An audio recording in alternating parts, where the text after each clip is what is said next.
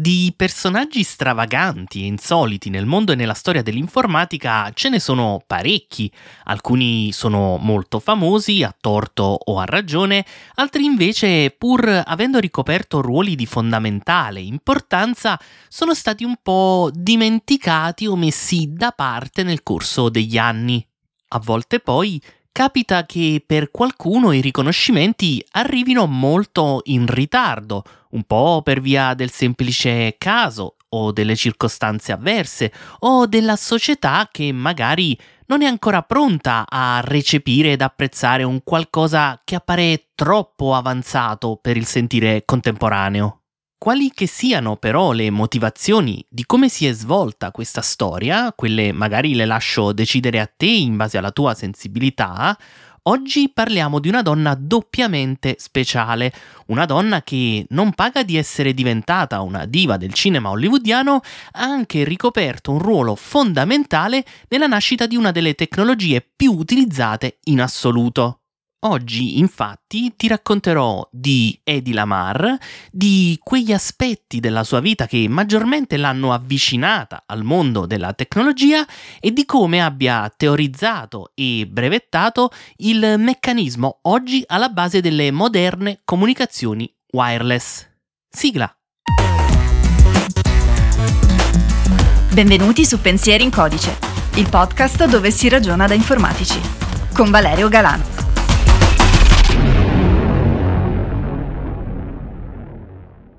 Iniziamo con un po' di note biografiche. Edwige Iva Maria Kisler, questo è il vero nome della diva Edi Lamar, nasce in Austria, più precisamente a Vienna, il 9 novembre 1914. Di famiglia ebrea più che benestante e ben inserita, trascorre i suoi primi anni di vita nella ricchezza e nell'eleganza di un quartiere di lusso del nord della capitale austriaca. Fin da subito il padre Emil e la giovane madre Gertrude garantiscono alla piccola Edwige un'infanzia agiata, le migliori scuole possibili, frequentazioni di salotti e teatri dell'alta borghesia e lunghi periodi di svago sulle Alpi svizzere, in Inghilterra, Irlanda e Parigi. Purtroppo però a tutti questi privilegi e gesti d'affetto non corrispondono poi in realtà un vero senso di intimità e tenerezza ed un vero e proprio calore familiare sincero. In linea con la prassi dell'epoca, infatti, il dovere dei genitori è quello di crescere i figli nel miglior modo possibile, ma ciò va fatto senza esprimere eccessive emozioni di attaccamento e smancerie. Le regole della buona società, insomma, pretendono che si mantenga un certo distacco ed una certa composta eleganza. E questo rapporto un po' freddo, soprattutto da parte della madre, resterà una costante per tutta la vita di Eddie, da piccola, ma anche nella sua vita adulta, sia quando la madre la raggiungerà negli Stati Uniti dopo la sua consacrazione a diva di Hollywood, sia quando l'attrice stessa dovrà relazionarsi con i propri di figli, con i quali avrà rapporti molto complicati e conflittuali.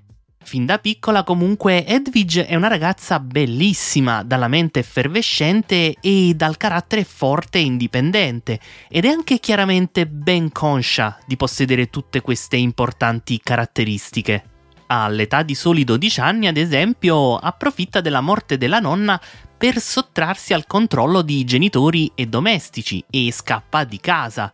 Il suo obiettivo è quello di iscriversi ad un corso di bellezza che si tiene nella zona, nel quale ovviamente si distingue vincendo il primo premio, cioè una somma in denaro che poi investe nell'acquisto di un cappotto di pelliccia. Questo gesto le costa un'esemplare punizione, ma al di là della ramanzina, la madre non nega e non negherà mai anche un certo orgoglio per quella figlia così bella e intelligente. Non da meno sarà il padre, che la spingerà sempre, quando possibile, verso l'ingegneria o la tecnologia in generale. Edwige poi, come i suoi genitori, è anche appassionata di tutto ciò che riguarda l'arte in voga in quegli anni nell'alta borghesia, il teatro, la recitazione, il cinema. E così, all'età di 15 anni, si iscrive ad un corso di recitazione e, come se non bastasse, ogni giorno andando a scuola passa davanti alla Sasha Film Studios, gli studi della più grande casa di produzione austriaca, e si ferma a sbirciare le attività che si svolgono all'interno. Giorno dopo giorno la voglia di entrare a dare un'occhiata cresce sempre di più, finché ad un certo punto la ragazza si fa forza e decide di falsificare un permesso per la scuola, in modo da saltare un giorno e provare ad intrufolarsi agli studios per poter finalmente trascorrere un po' di tempo immersa nel mondo che tanto ama. Una volta finalmente dentro, poi è il destino che fa il resto lei ascolta casualmente un regista discutere con un attore e così facendo scopre che l'indomani si sarebbero dovuti tenere alcuni provini con l'obiettivo di scegliere un'attrice per una piccola parte da comparsa. Edwidge non resiste, aggiunge il proprio nome alla lista delle candidate e il giorno seguente si presenta per una piccola parte da segretaria. Ovviamente la sua bellezza e le sue doti, nonché il fatto che stesse studiando recitazione, non passano inosservate e lei viene scritturata. Si tratta solo di una particina, ma è anche l'evento che segna la nascita, nonostante le resistenze dei genitori, della carriera d'attrice di Edwidge Kissler. Una carriera che la porterà particina dopo particina, colpo di testa dopo colpo di testa, a conquistare la posizione tanto sognata, quella cioè di grande attrice del cinema europeo degli anni 30. Di lì a poco, infatti, la ragazza inizierà a studiare seriamente recitazione e per farlo abbandonerà gli studi di ingegneria, si trasferirà a Berlino e inizierà a interpretare parti via via sempre più importanti fino a ritornare finalmente nel 32 a Vienna per partecipare da protagonista al celebre film Estasi, che se da una parte le varrà il successo e la consacrazione nell'Olimpo del cinema, dall'altra causerà anche uno scandalo internazionale per via di un paio di scene piuttosto spinte per l'epoca. E tutto ciò quando lei aveva appena 18 anni.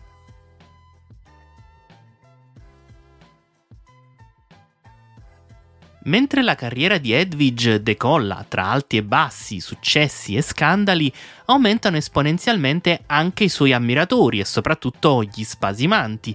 D'altronde, se non la conosci già, per farti un'idea del personaggio ti consiglio di fare un giro sul sito edilamar.com, dove potrai trovare alcune sue foto molto famose.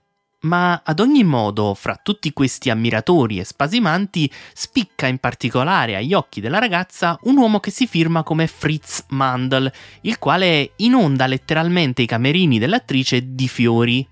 Si tratta in realtà di un certo Friedrich Mandel, un uomo di origini austriache che ha quasi il doppio della sua età, molto ricco e che fa un mestiere che risulterà molto importante nel corso della storia che ti sto raccontando. Mandel, infatti, è un mercante d'armi, uno di quegli imprenditori che riforniscono gli eserciti con le più moderne attrezzature belliche disponibili. Dopo aver conosciuto Fritz, la giovane Edwidge perde improvvisamente interesse per il cinema e per la recitazione. Il pensiero di sposare un uomo tanto influente e benestante offusca quasi totalmente il suo giudizio, anche se non c'è da essere troppo severi perché dobbiamo tenere presente che stiamo parlando di una ragazza poco più che diciottenne catapultata senza un briciolo di esperienza in un mondo tanto complesso e più grande di lei ma ad ogni modo con il pieno benestare dei suoi genitori che vedono il doppio vantaggio di sistemare la propria figlia e allontanarla dal cinema, il fidanzamento tra Edwidge e Fritz viene annunciato a maggio del 1933 e già ad agosto i due si sposano. Al ritorno dal viaggio di nozze, poi, i due vanno a vivere in un enorme palazzo a Salisburgo di proprietà del signor Mandel, dove la giovane signora Mandel dispone di ogni lusso immaginabile, dai gioielli ai vestiti alle auto, passando per una nutrita schiera di servitori. Ben presto però l'incantesimo di questo mondo fatato inizia ad incrinarsi. I servitori iniziano a trasformarsi anche in sorveglianti, quando Fritz, spesso all'estero per lavoro, lascia la neosposa da sola, relegata all'interno delle sue proprietà, con a disposizione tutto ciò che si possa immaginare tranne la libertà. Il ricco mercante d'armi, infatti, più che innamorato, è proprio ossessionato dall'ex attrice, al punto da non riuscire a sopportare l'idea che ella possa anche solo trascorrere del tempo con altri uomini all'infuori di lui o dei domestici. Addirittura la leggenda vuole che Fritz, in preda al furore causato dalla visione del film Ecstasy, abbia speso ingenti risorse per assumere degli investigatori incaricati di individuare, acquistare e distruggere il maggior numero possibile di copie del film. Come dirà poi lei stessa, lui non l'aveva sposata, praticamente l'aveva aggiunta alla sua collezione. Edwige però, come abbiamo già potuto constatare, non è certo donna che riesca a stare semplicemente con le mani in mano senza fare niente, così nell'attesa che il marito rientri a casa da un viaggio o finisca di lavorare a tarda sera. Anche se forse almeno inizialmente leggere, andare a cavallo, nuotare e fare shopping non deve essere risultato poi così male, alla lunga non si trattava certo di attività che potevano bastare ad occupare la mente, l'animo e la creatività della nostra diva. E così il suo talento artistico inizia a farsi strada trovando nuovi e singolari modi per emergere. Un giorno, ad esempio, Eddie decide di smontare tutti i coprivater dei bagni del palazzo, e stiamo parlando di non uno, ma decine di bagni, di portarli in giardino e di dipingerli uno per uno ed anche in questo caso sembra che il marito l'abbia semplicemente ignorata, derubricando i suoi sprazzi di estro a semplici velleità. È dunque in questo clima che si svolge una fase molto importante e particolare della vita della signora Mandel. Di fatto lei si ritrova da brava padrona di casa a partecipare in silenzio e ignorata da tutti, quasi alla stregua di un soprammobile o un pezzo da collezione, alle riunioni di lavoro che il marito tiene con clienti e collaboratori. Riunioni che hanno luogo quasi sempre al termine dei sontuosi ricevimenti che lui ama dare nel proprio palazzo. E mentre questi uomini influenti sono quindi impegnati a discutere di armi, di equipaggiamenti, di progetti e di schemi, Edwige se ne resta un po' in disparte, in silenzio, con la sua indubbiamente splendida presenza, semplicemente ad ascoltare, comprendere e memorizzare le tante informazioni che vengono scambiate davanti ai suoi occhi.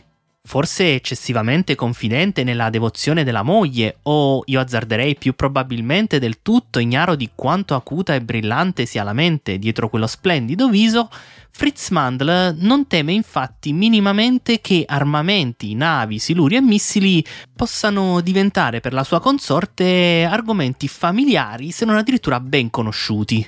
Nel frattempo però in Europa la situazione va peggiorando di mese in mese. Tra i maggiori clienti di Mandl spiccano personaggi del calibro di Hitler e di Mussolini e lui mostra una particolare simpatia per gli ambienti di destra e di estrema destra che ne fanno di fatto un filo nazista nonostante peraltro le origini ebraiche del padre e al contempo anche la vita di Edwige non va certo migliorando, sempre chiusa in una sorta di gabbia dorata, con il marito sempre meno presente e la servitù sempre più opprimente, un giorno decide che non può più andare avanti in quel modo e che l'unica soluzione che le resta è la fuga. Purtroppo però la cosa non si rivela essere poi così semplice, infatti saranno necessari ben quattro tentativi prima che la ragazza riesca nel suo intento. E addirittura secondo alcuni in tutta la vicenda pare esserci stato anche lo zampino dei servizi segreti inglesi, anche se ad essere onesti non ci sono prove a sostegno di questa tesi. Stando al racconto della stessa Edi riportato nella sua biografia ufficiale, le serviranno un piano ben congegnato ed un'accurata preparazione per riuscire a sfuggire alle grinfie del possessivo marito. L'occasione le si presenta quando, per un caso puramente fortuito, si rende necessario sostituire una delle domestiche della villa. Eddie si mette immediatamente all'opera, prende il controllo della situazione e si mette personalmente a ricercare e vagliare maniacalmente le candidate. Il suo scopo è quello di individuare una ragazza che le somigli il più possibile per corporatura, peso, altezza, colore dei capelli e della carnagione. Una volta trovata ed assunta la persona giusta, inizia ad esercitarsi di nascosto. Si allena per lungo tempo a camminare come lei, a gesticolare e persino a parlare come lei. E sempre in segreto si fa cucire dei vestiti da cameriera che le stanno bene e che producono un effetto realistico. Arriva perfino a rubare un po' dei prodotti per il trucco della ragazza, in modo da potersi truccare esattamente allo stesso modo. Nel frattempo si mette anche a studiare le sue abitudini, come si comporta con gli altri, cosa fa nel suo tempo libero, i suoi progetti per il futuro, eccetera. Si intrattiene con lei quotidianamente per conoscere il più possibile sulla sua vita, finché finalmente un giorno la ragazza le rivela che di lì a poco prenderà un congedo e questo per incontrare il proprio fidanzato a Parigi. Ecco dunque presentarsi la tanto attesa occasione Eddie raccoglie molti dei suoi gioielli più preziosi, li stipa in una valigia e li invia ad un non meglio identificato amico fidato. Poi, il giorno precedente alla partenza della domestica, mette del sonnifero nel caffè della ragazza, prepara la sua valigia con i propri vestiti e oggetti personali, si traveste da cameriera con tanto di trucco rubato e prende l'auto della giovane.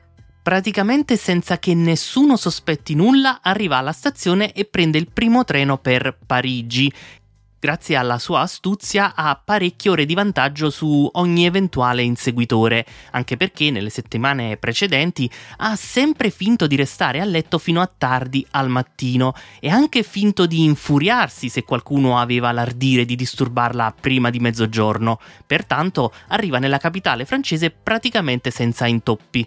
L'intera storia raccontata dalla stessa protagonista sembra in realtà fin troppo romanzata ed è per questo motivo e anche per il fatto che Edwidge avrebbe potuto tranquillamente sottrarre documenti, progetti o informazioni dall'archivio del marito che ha fatto capolino la storia del coinvolgimento dei servizi segreti, in particolare quelli inglesi, anche se, come accennato prima, non sembrano esserci prove di ciò. Ad ogni modo, Eddie è finalmente libera e ben presto lo sarà ancora di più, perché dopo quattro anni di matrimonio otterrà finalmente il divorzio tramite un tribunale francese. Tutto ciò che le resta sono i suoi gioielli e i vestiti che si è portata via dal palazzo di Salisburgo, parte dei quali verranno venduti per raccimolare denaro sufficiente a spostarsi a Londra.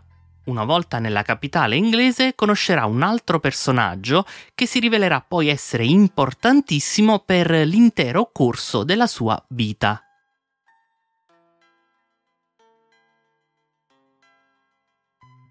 Una sera, mentre la finalmente libera Edwidge si trova nella sua camera d'albergo londinese, riceve una telefonata da parte di un agente americano che la invita a conoscere un importante produttore si tratta niente di meno che di Louis Bart Meyer, cioè semplicemente l'uomo che è a capo della Metro Goldwyn Mayer, una delle case di produzione più importanti degli States. In quel periodo, infatti, Meyer si trova in giro per eh, le più importanti capitali europee alla ricerca di nuovi talenti da scoprire e portare con sé in America, ad Hollywood. Chiaramente la ragazza non si lascia sfuggire l'occasione, ma purtroppo il primo incontro tra i due si rivela essere non troppo pacato. Anzi, in verità si tratta di una vera e propria doccia fredda per lei, che si vede rifiutare categoricamente qualsiasi possibilità di approdare al cinema americano perché al produttore, cito testualmente, non piace quello che penserebbe la gente di una ragazza che passa sullo schermo con il sedere nudo. Si tratta di un'affermazione piuttosto forte, chiaro riferimento allo scandalo del film Estasi uscito qualche anno prima, e che potrebbe a prima vista sembrare un po' bigotta anche per l'epoca, ma in realtà il concetto è un po' diverso. La vera lezione che Meyer darà alla giovane Edwidge riguarda più che altro la politica della Metro Goldwyn Mayer, nonché dell'intera Hollywood. Il concetto è che non importa cosa fai nella tua vita privata, l'importante è che nei film il tuo comportamento sia perlomeno signorile. Si tratta, anche qui cito testualmente, degli obblighi verso il pubblico e le famiglie. Alla fine comunque l'incontro si risolverà con una piccola offerta di ingaggio da parte di Meyer, nonché con un impulsivo rifiuto da parte di Edwidge, ma ciò che conta ai fini della nostra storia è che la logica di fondo delle affermazioni del produttore resterà talmente impressa nel modo di rapportarsi con il mondo della ragazza che probabilmente condizionerà molte delle sue scelte future, anche riguardo all'importanza che lei stessa darà alla sua carriera di inventrice. Ad ogni modo, quasi subito Edwidge si rende conto di aver sprecato un'occasione importante per la sua vita e, non potendo più tornare indietro sui suoi passi in modo amichevole, decide di comune accordo con il suo agente di tentare il tutto per tutto e imbarcarsi sulla stessa nave che riporterà il signor Meyer negli Stati Uniti, il Normandy. Durante questo viaggio, ovviamente, i due hanno modo di incrociarsi nuovamente alle cene e nei corridoi delle cabine e così si vengono a creare le condizioni per riproporre l'offerta già menzionata sulla terraferma. Lei prova a mantenere un atteggiamento di superiorità, ma ormai il suo gioco è ben chiaro e il produttore, di cui certamente si può dire di tutto, ma non che sia uno sprovveduto, prende praticamente quasi tutte le decisioni di testa sua. I termini del contratto, la prima particina che le verrà assegnata, lo stipendio, che è persino un po' più alto di quello della proposta precedente, ma in tutto ciò lui pretende che lei inizi immediatamente a prendere lezioni di inglese e soprattutto accetti di cambiare nome. È proprio durante questo viaggio, dunque, a bordo del Normandy che naviga sulle acque dell'Oceano Atlantico in partenza dall'Europa e diretto verso gli Stati Uniti, che Edwidge Kissler lascia il posto ad una rinnovata e rampante Eddie Lamar. Una volta arrivata a destinazione, però, la neonata Eddie è sì un'attrice giovane e bellissima, ma anche poco padrona della lingua che si parla nel paese in cui si è stabilita e con un curriculum professionale minuscolo. Non può certo competere con le sue colleghe già affermate star di Hollywood e pertanto tra una particina e l'altra rimane per lungo tempo un po' in disparte e sotto l'ala protettrice di Meyer, e in questo periodo quindi ha ancora una volta la possibilità di assorbire conoscenze e atteggiamenti da quest'ultimo. E ciò rafforza ancora di più quella filosofia della signorilità che si concretizza nel tenere separate vita privata e vita professionale l'America dei film di Hollywood, con i suoi luoghi comuni, i suoi paesaggi caratteristici e protagonisti eroici, è e deve rimanere un'America idealizzata, con regole e dinamiche ben definite. Ed è dunque in questo ambiente ideale davanti alla macchina da presa, ma duro e spietato dietro, che la giovane Edi cresce professionalmente di pellicola in pellicola, alcune delle quali verranno più apprezzate ed altre meno, e fra le quali spiccheranno anche grandi capolavori che sono rimasti nella storia del cinema anche qui in Italia, come Sansone e Dalila, La febbre del petrolio o Un'americana nella casba. Questi anni saranno per Eddie un susseguirsi di film, flirt occasionali e non, e persino un matrimonio della durata di poco più di un anno. Tutto questo fino al 1940, anno nel quale l'attrice incontra un altro personaggio, il quale risulterà poi essere molto importante sia nella sua vita personale che nella storia della moderna tecnologia.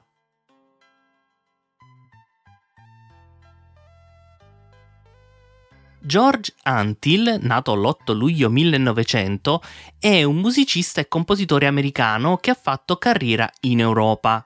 Come Eddie, anche George è a suo modo geniale e professionalmente molto precoce. A soli 21 anni, infatti, già si esibisce nei teatri di Berlino e di Parigi e vive respirando e assorbendo la cultura e il senso artistico locale.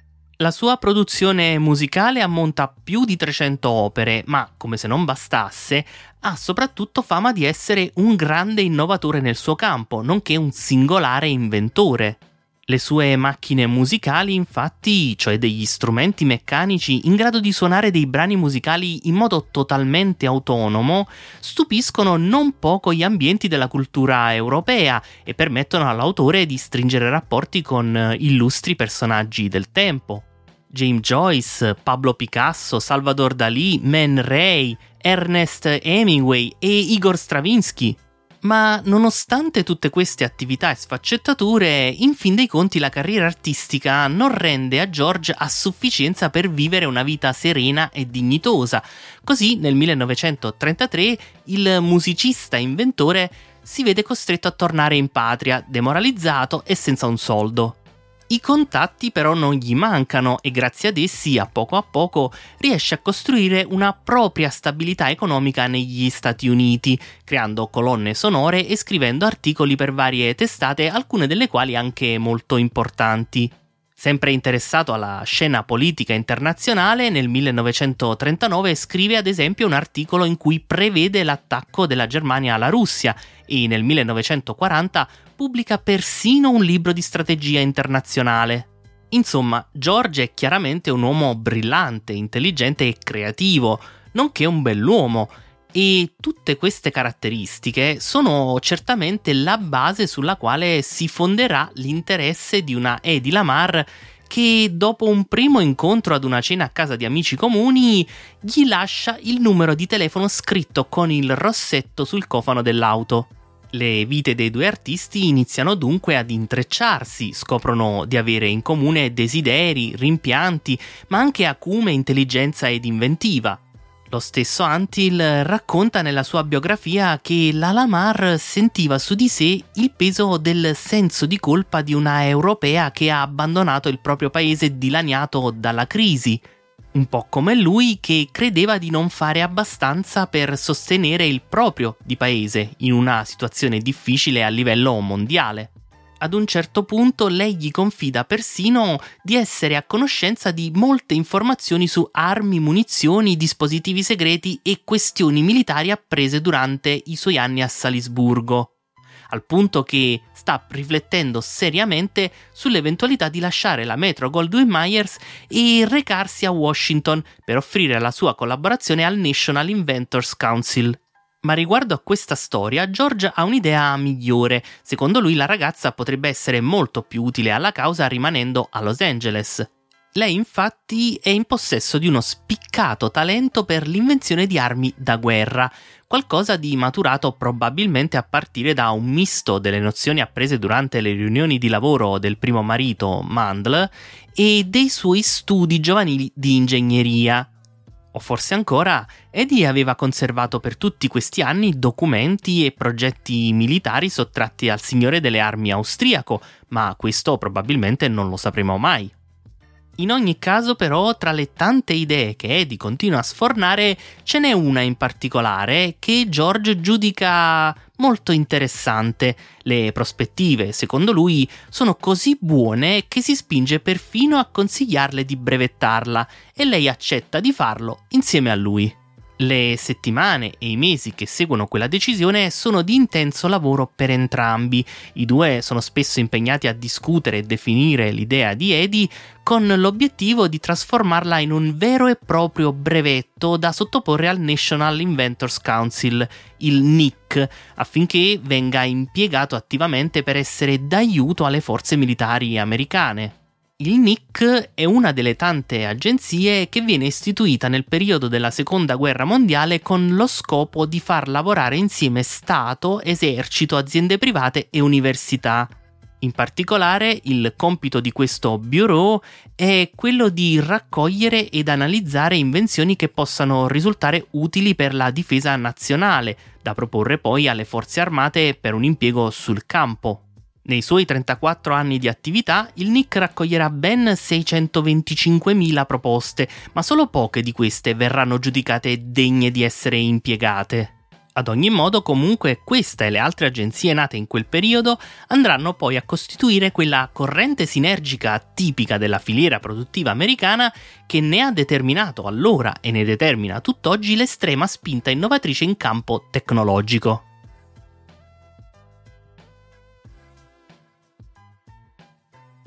Bene, siamo giunti al termine di questa prima parte della nostra storia. Abbiamo parlato della vita di Eddie Lamar, delle sue attitudini anche al di fuori del mondo del cinema e di quelli che secondo me sono gli incontri e gli eventi che maggiormente hanno contribuito a formare in lei quelle idee che la porteranno a teorizzare le basi della moderna comunicazione wireless.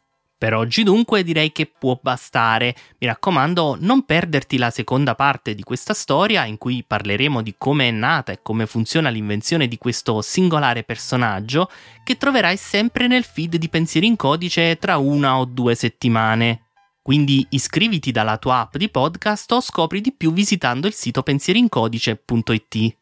Nel frattempo io ti ringrazio per aver ascoltato, spero di averti raccontato qualcosa di interessante e ti chiedo di condividere l'episodio con qualcun altro. Insomma, se apprezzi il lavoro che faccio in questo podcast, eh, aiutami a farlo crescere, no?